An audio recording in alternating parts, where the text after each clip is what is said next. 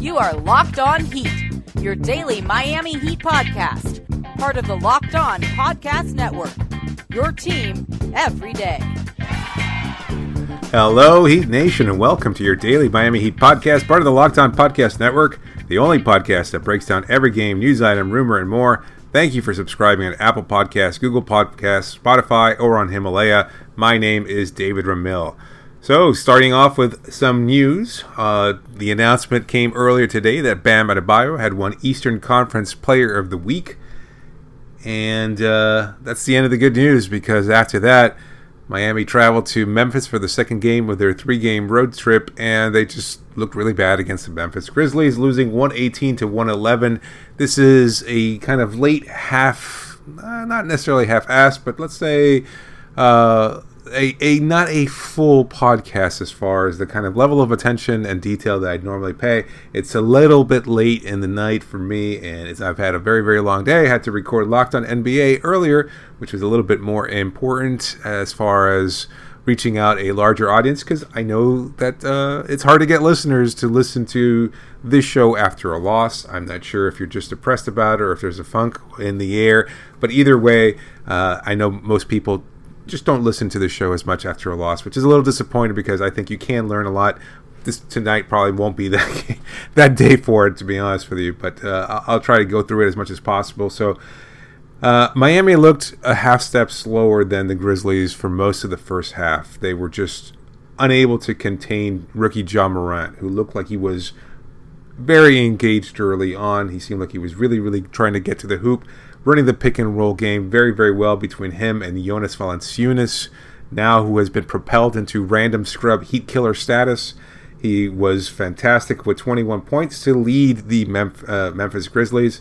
Uh, that pick and roll game between Morant and Valanciunas or Morant and Jaren Jackson Jr. seemed to work very well. Jaren Jackson Jr. finished 5 of 11 from three point range for 15 points.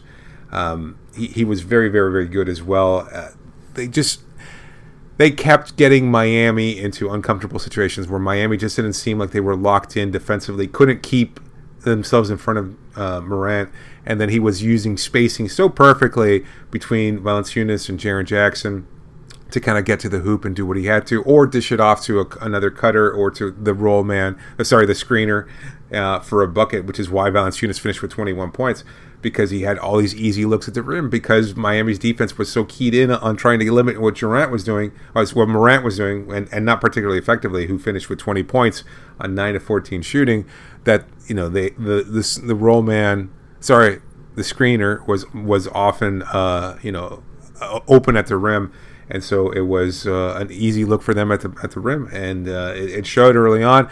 That first half in particular was a, a disgusting display of defense from Miami's perspective because they were just they could not compensate there. And then on top of that, whenever the ball would be kicked out to the perimeter and swung swung, they would find an open shooter, and those shooters were just not knocking. I mean, they were they were not missing.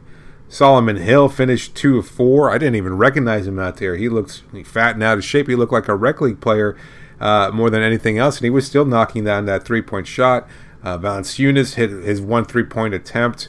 As I said, Jackson hit five of 11 shots. I mean, they, they looked very good. They did wind up finishing 36% from three point range, but they were shooting almost close to 60% in the first half.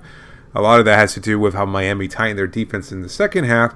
Eventually, the Heat went to a lot of zone defense uh, and tried to throw off what it was the the Grizzlies were doing well. It did work. I, I saw that. Um, it was a mixed bag. I think if you looked at it and broke down play by play, maybe the Grizzlies found some way of exploiting that zone where they were able to get to the rim because they had done so pretty effectively in the first half. When they saw it in the second half, they were thrown off at first, and there were spots there in between when it did make the Grizzlies a little uncomfortable. They, they incorporated Derrick Jones Jr. very well on defense between him and Jimmy Butler, and of course Bam Adebayo. They were able to put pressure on the um, perimeter scorers uh, the ball handlers and playmakers, and so they kind of forced some turnovers there, put a little pressure on them. But eventually, Morant and others found a way to work their way through that zone coverage, and, and did work out pretty well in Memphis's favor. Uh, unfortunately, Miami just didn't seem to have that next level at any point. Now, I, I, you know one of the concerns I saw, well, maybe not a concern, but one of the points I saw on Twitter was that Miami might just be taking it a step slow. They were kind of passive again in the first half, and they kind of thought, well, you know what, we can tighten our defense up in the second half and make it a game. And in fact, that is exactly what they did. They tightened their defense. Jimmy Butler, in particular, came out blazing at one point in the fourth quarter. Just looked very, very determined and got like I think seven straight points, uh, an and one, two additional shot opportunities. Just very, very, very engaged. Cut a lead down and, and actually actually put Miami three points ahead there. And then from that step forward, that that you know Memphis just seemed to say, you know what, let's regroup. Let's go back to doing what we had done so well, and Miami's defense just seemed I don't know. They to not necessarily regress, but they just couldn't keep up with Memphis's scores. There, there were just numerous attackers. Uh, they led the rebounding battle pretty convincingly. Um, Memphis finished with 45 rebounds to just 35 for Miami, and I think the statistic that was shown a lot during the Heat broadcast was that Miami had been undefeated when they led the uh, rebounding edge there, and uh, clearly that was not the case against the Memphis Grizzlies. So it, it was not a good night in, in many ways. I think Memphis obviously uh, is, well, they're not a good team. They're 10 and 17 in general, so they were 9 and 17 entering to the game against Miami. But they had won some of late. They had challenged teams. They looked like they were getting some more scoring. They're still a rebuilding team, but for whatever reason, their level of energy, the youth on this team, uh, seemed very engaged. And again, that shooting in the first half I, I did get a question, uh, you know, via Twitter about whether or not this was Miami's defensive lapses or whether or not it was Memphis's incredible scoring. And I think, you know, unfortunately, it was a little bit of both. Uh, Memphis just seemed like they could not miss. And conversely, Miami just didn't seem like they were fully engaged in the defensive end and not something we saw until uh, the fourth quarter. So Memphis played a really good game and, and they wound up getting the win 118 to 111. Um, you know, it looked like Miami might be able to continue pushing there uh, in the fourth quarter. They didn't seem to have that last step there, that that little burst of energy necessary. Um, you know, they had some.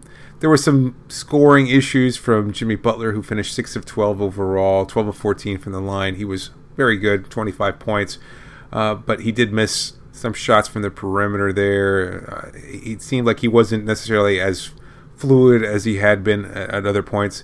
Bam also looked like he was struggling a little bit. I, I hate to put this on him, especially on a night when uh, he he was uh, recognized for his great level of play. Maybe it kind of got to him. Maybe it, it was a, extra level of motivation from Valanciunas because he just seemed determined to show up what Adebayo had done, and he finished four of twelve from the floor, six of eight from three the free throw line. Uh, finished with just 14 points, but his offense in particular just he looked out of sorts. He was turning the ball over.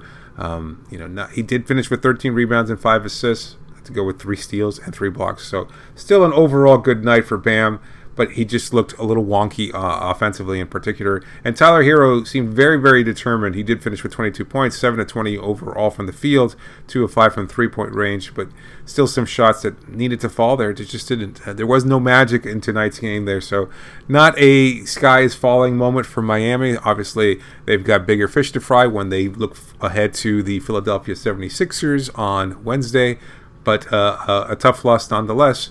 You're listening to Locked On Heat. If you're a Spotify listener, use Spotify Wrap to show us your top Locked On podcast for the year. Take a screenshot and tag us at Locked On Live and at Locked On Heat on Twitter, and we'll share and retweet.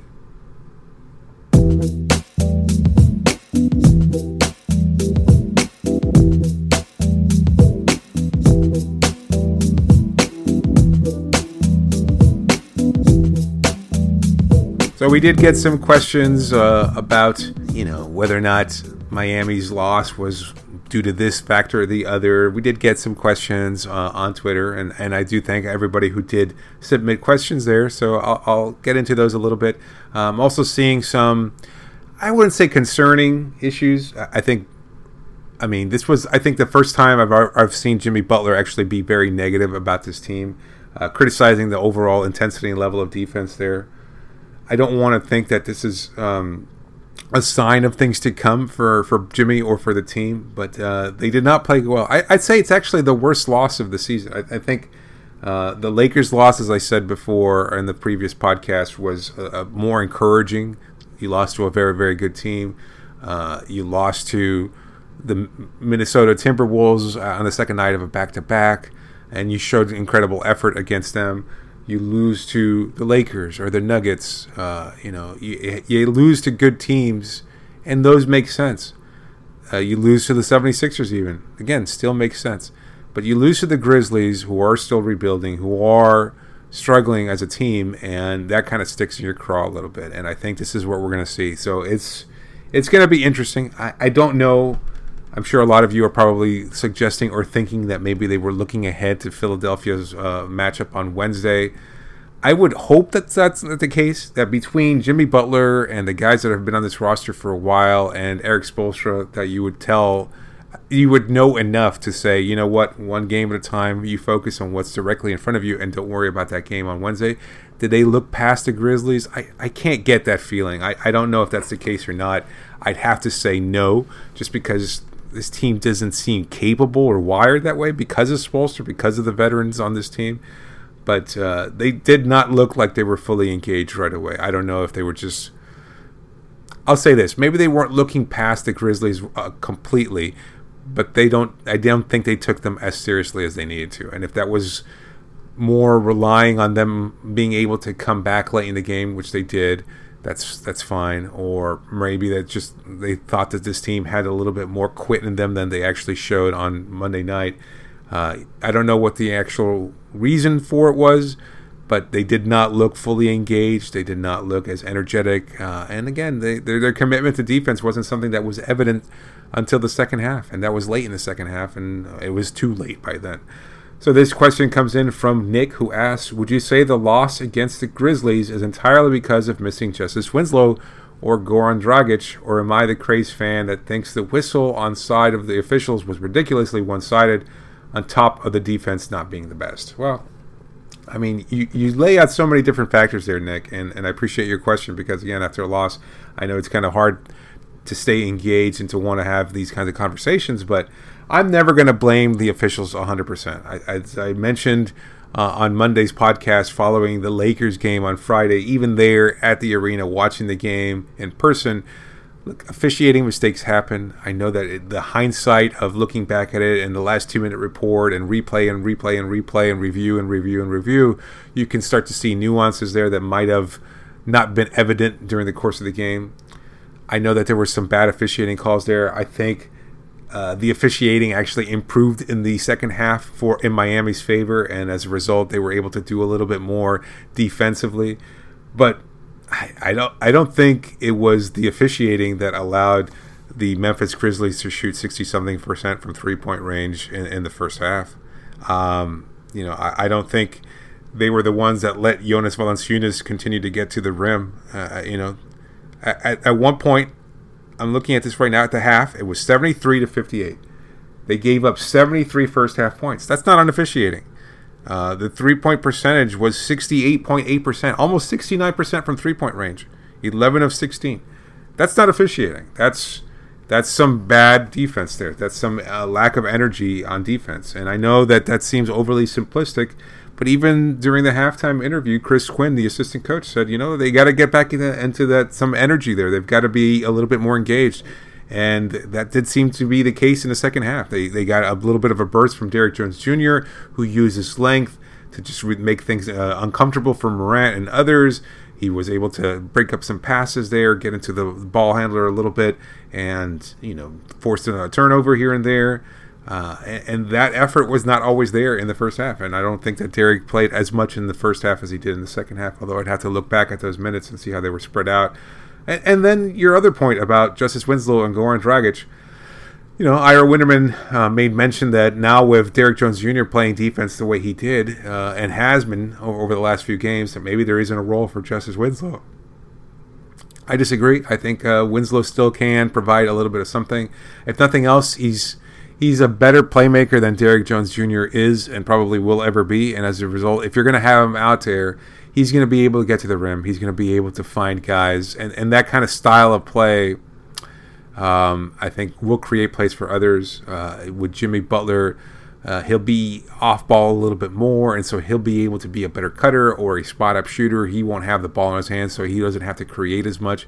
With Justice they're creating for others, that will make wide open looks, and then you can also have that kind of level of defense. So you can have the same that you're getting out of Derrick Jones Jr. in terms of defense out there by by having Justice there, and you're also going to have increased playmaking and scoring at the rim because of the, the wide open shots that a guy like Justice can create for others. Now, Justice Winslow is still struggling with his shot, so that could be a problem.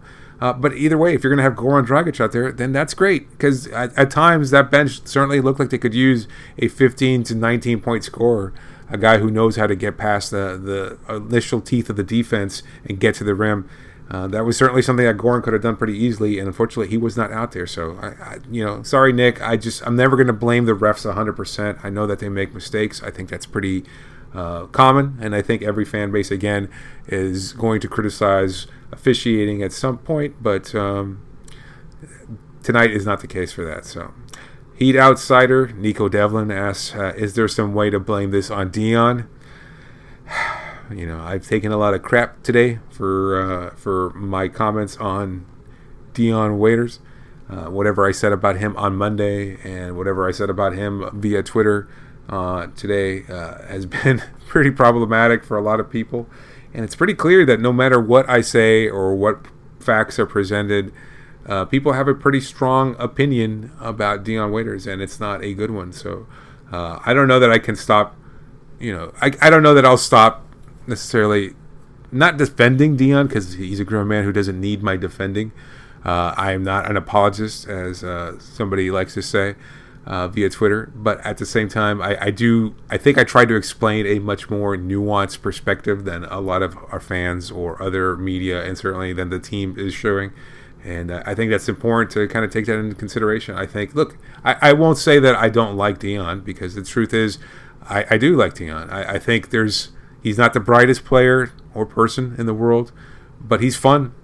And I think he's a fun player. And uh, the first game I ever covered was when he was with the Oklahoma City Thunder. And I thought he had a, a magnetic personality in a locker room with guys like Russell Westbrook and uh, Kevin Durant and Serge Ibaka and Kendrick Perkins and you know Steven Adams and others. That, that was a, a, team with personalities there, and Dion still felt comfortable in, in, in, doing so. And This was when he was in his fourth year, uh, and still very young. You know, that was that was almost four years ago now, and he was a young player, young man, and he still had a lot of confidence and swagger to him. I thought it was kind of hilarious that he had this incredible level of confidence. Again, in that veteran locker room, he held his own personality-wise, and that maybe that's a downfall of his, but.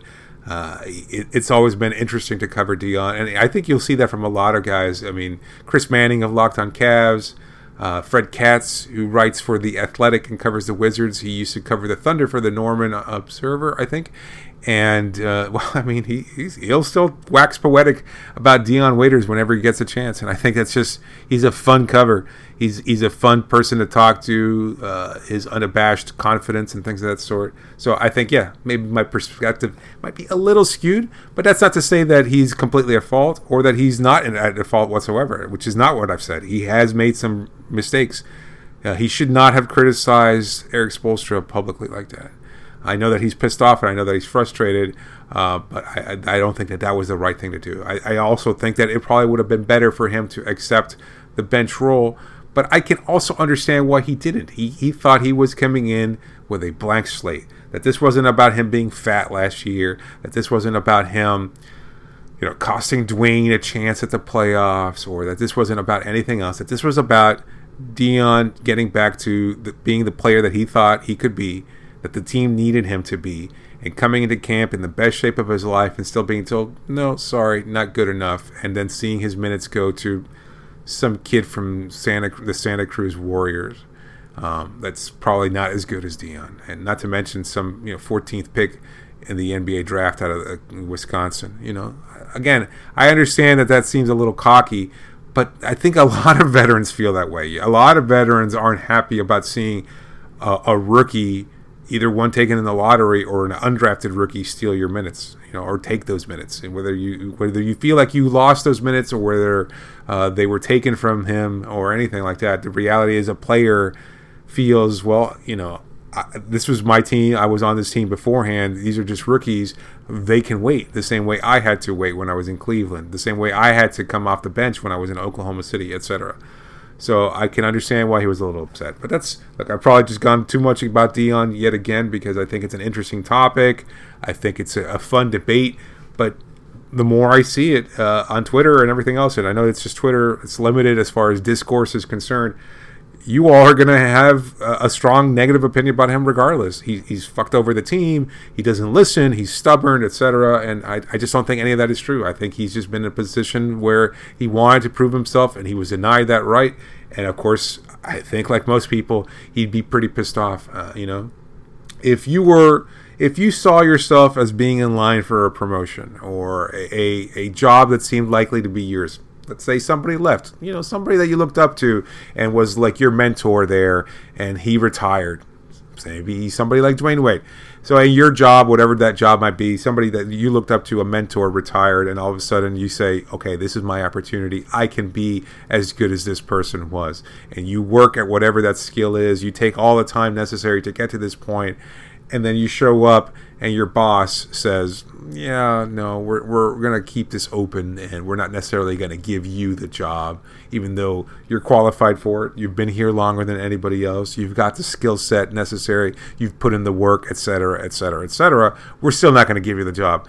I can't think of a single person that's listening to this podcast and listening to this example that wouldn't be pissed off as hell. I'm sorry, I just don't see it. So if you want to have a negative opinion about Dion because he was off, you know, doing whatever the hell he was on his birthday, no less, uh, because he wasn't going to get an opportunity to play anyway, and he just said, you know what, screw it, I'm going to go and have some fun uh, on my birthday because you know I'm, I'm young and rich and, and able to do so. Uh, you know, whatever. Again, I, I still think a lot of people would do the same thing. Uh, you just have to think of it from that perspective. What would you do if you were in those situations. And and to Chicorito Marito, who has been a steady listener, yeah, Hassan Hassan was a slacker. He had all the talent in the world. He had all the physical tools in the world, and he couldn't set a goddamn screen. So I question his effort a million times more than I question Dion Waiter's effort. I don't think Dion's problem has ever been one about effort. Is it one about being a bonehead? Is it one about being a, uh, a you know, overconfident and making stupid decisions? Yes, Yes, and I've said that a thousand times. I, I don't necessarily let leave Dion off the hook completely. But in comparison to Dion and, and Hassan Whiteside, there is none because Hassan just took plays off, and most of his, his activity on the court was always very self serving to me. Like, if he had just set a damn screen for Goran Dragic or Dion or Dwyane Wade or Dion Waiters or anybody else that was a, a, a ball handler playing alongside Dion. I'm sorry, alongside Hassan. Maybe that would have been different. But Hassan wanted to roll to the rim and get his dunks and flex on him and do all those things that he did. And, and quite frankly, I'm glad he's gone. And I'm, I'm you know, I'll, I'll, be glad that Dion's gone if he eventually gets traded or waived or whatever it is, because I think he'll have an opportunity to go elsewhere and contribute. Uh, we saw Hassan contribute and can contribute there, but you, if you follow any Blazers Twitter uh, Blazers fans on Twitter uh, or Blazers media on Twitter, you'll see a lot of people complain about his effort there too. So I don't think this is uh, just related to Miami or whatever issues I might have with Hassan Whiteside. I, I was a fan of of Hassan's efforts. I was a believer in Hassan's ability to contribute, uh, and I was routinely disappointed towards the end of his tenure in Miami. So let's move on, and uh, I'll get into the stat and player of the game next. You're listening to Locked On Heat.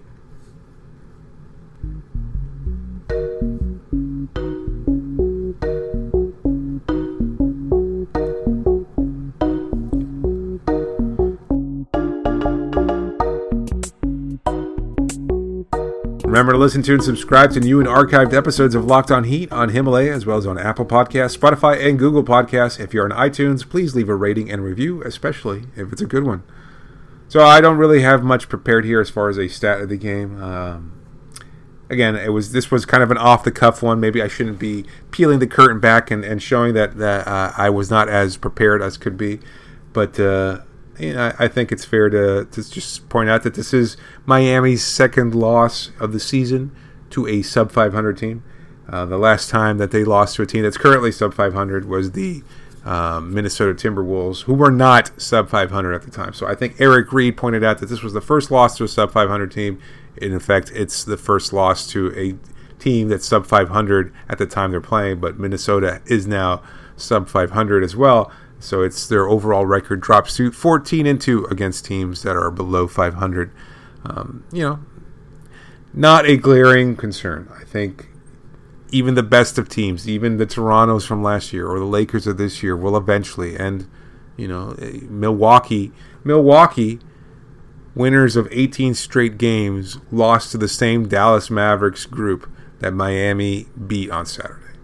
I think that's a good sign. I think that's, that's something you can console yourselves with as a Heat fan is that um, you're going to have bad losses over the course of the season. I, I think losing to the Mavericks uh, uh, you know, as the Bucks did, versus losing to the Grizzlies as the Heat did, I'd say the Milwaukee loss is one that is a little bit more understandable. Either way, you had a bad loss to the Grizzlies, you move on, and whether they were overlooking the Memphis Grizzlies or not to to you know project ahead to Wednesday's matchup against the Philadelphia 76ers, we'll never know. But this is a good opportunity. If Jimmy is in fact pissed off at this team, maybe that's a good thing. Maybe he can light a fire under some of the players that are on this roster, and maybe they'll come out a little bit more engaged than they were because that last loss to the Philadelphia 76ers was brutal. And so you need to absolutely show a little bit more effort there. As far as the player of the game is concerned, well, I'd, I'd have to give it to Jimmy Butler because of his overall effort and scoring. Um, but kind of actually think that it belongs to Jonas Valanciunas, and I thought I'd never say that. I hate giving it to an opponent.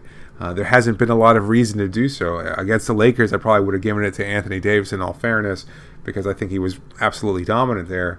Uh, but Valanciunas was, was, a damn difference maker, and uh, again, something I never thought I'd see. I, I've I remember when the Raptors were facing the Heat in the playoffs a few years ago, and I was writing for a site, and I looked at that matchup specifically between Hassan Whiteside and uh, and Jonas Valanciunas, and I thought Whiteside was going to wipe the floor with him, and Valanciunas uh, did not bow down so easily to Whiteside. He crushed Hassan Whiteside during that series, held his own on some points, but he he just, he was very very very good in comparison to Whiteside, and Valanciunas continues to be impressive. And again, his night is not indicative of how he's been playing all season long. This was an aberration for him, and he still wound up having a fantastic game. So I hate to say it, but uh, Valanciunas was the player of the game because he was the difference maker for the Grizzlies.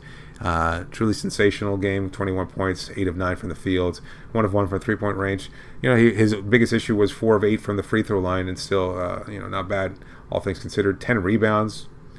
Good game for him, and he was the difference maker. As far as the scapegoat of the game is concerned, there really wasn't one. Uh, Kelly Olynyk has struggled a little bit and continues to do so. He had zero points in 18 minutes, only 0 of 3 from the field, so he was not aggressive in looking for a shot. Um, I, I, don't know. Like there was one moment there where I want to say Kendrick Nunn had the ball in his hands and he was in the half court set and just kind of over dribbling a little bit, um, and kind of looking off Olynyk, who was open from the wing there. Eventually, Nunn passed it off to Jimmy, who dribbled a little bit, tried to get into the teeth of the defense uh, in the painted area, and then wound up kicking it out to a wide open Olynyk. And then Olynyk caught the ball. A defender, I want to say Brandon Clarke, rushed out on him. He closed out, left past Olynyk, who had to dribble and uh, kind of out of rhythm shot the three pointer, and it rimmed out. So uh, Olynyk did not make the most of whatever infrequent opportunities he had, and so uh, not a good game for him.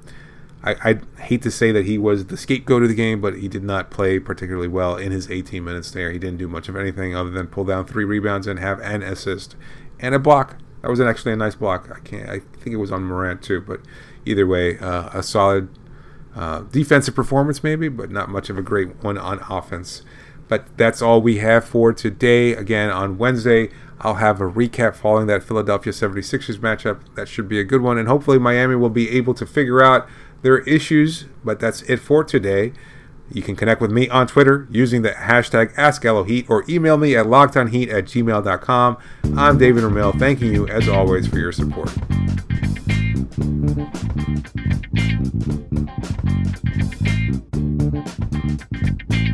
Yeah! Wrap it up,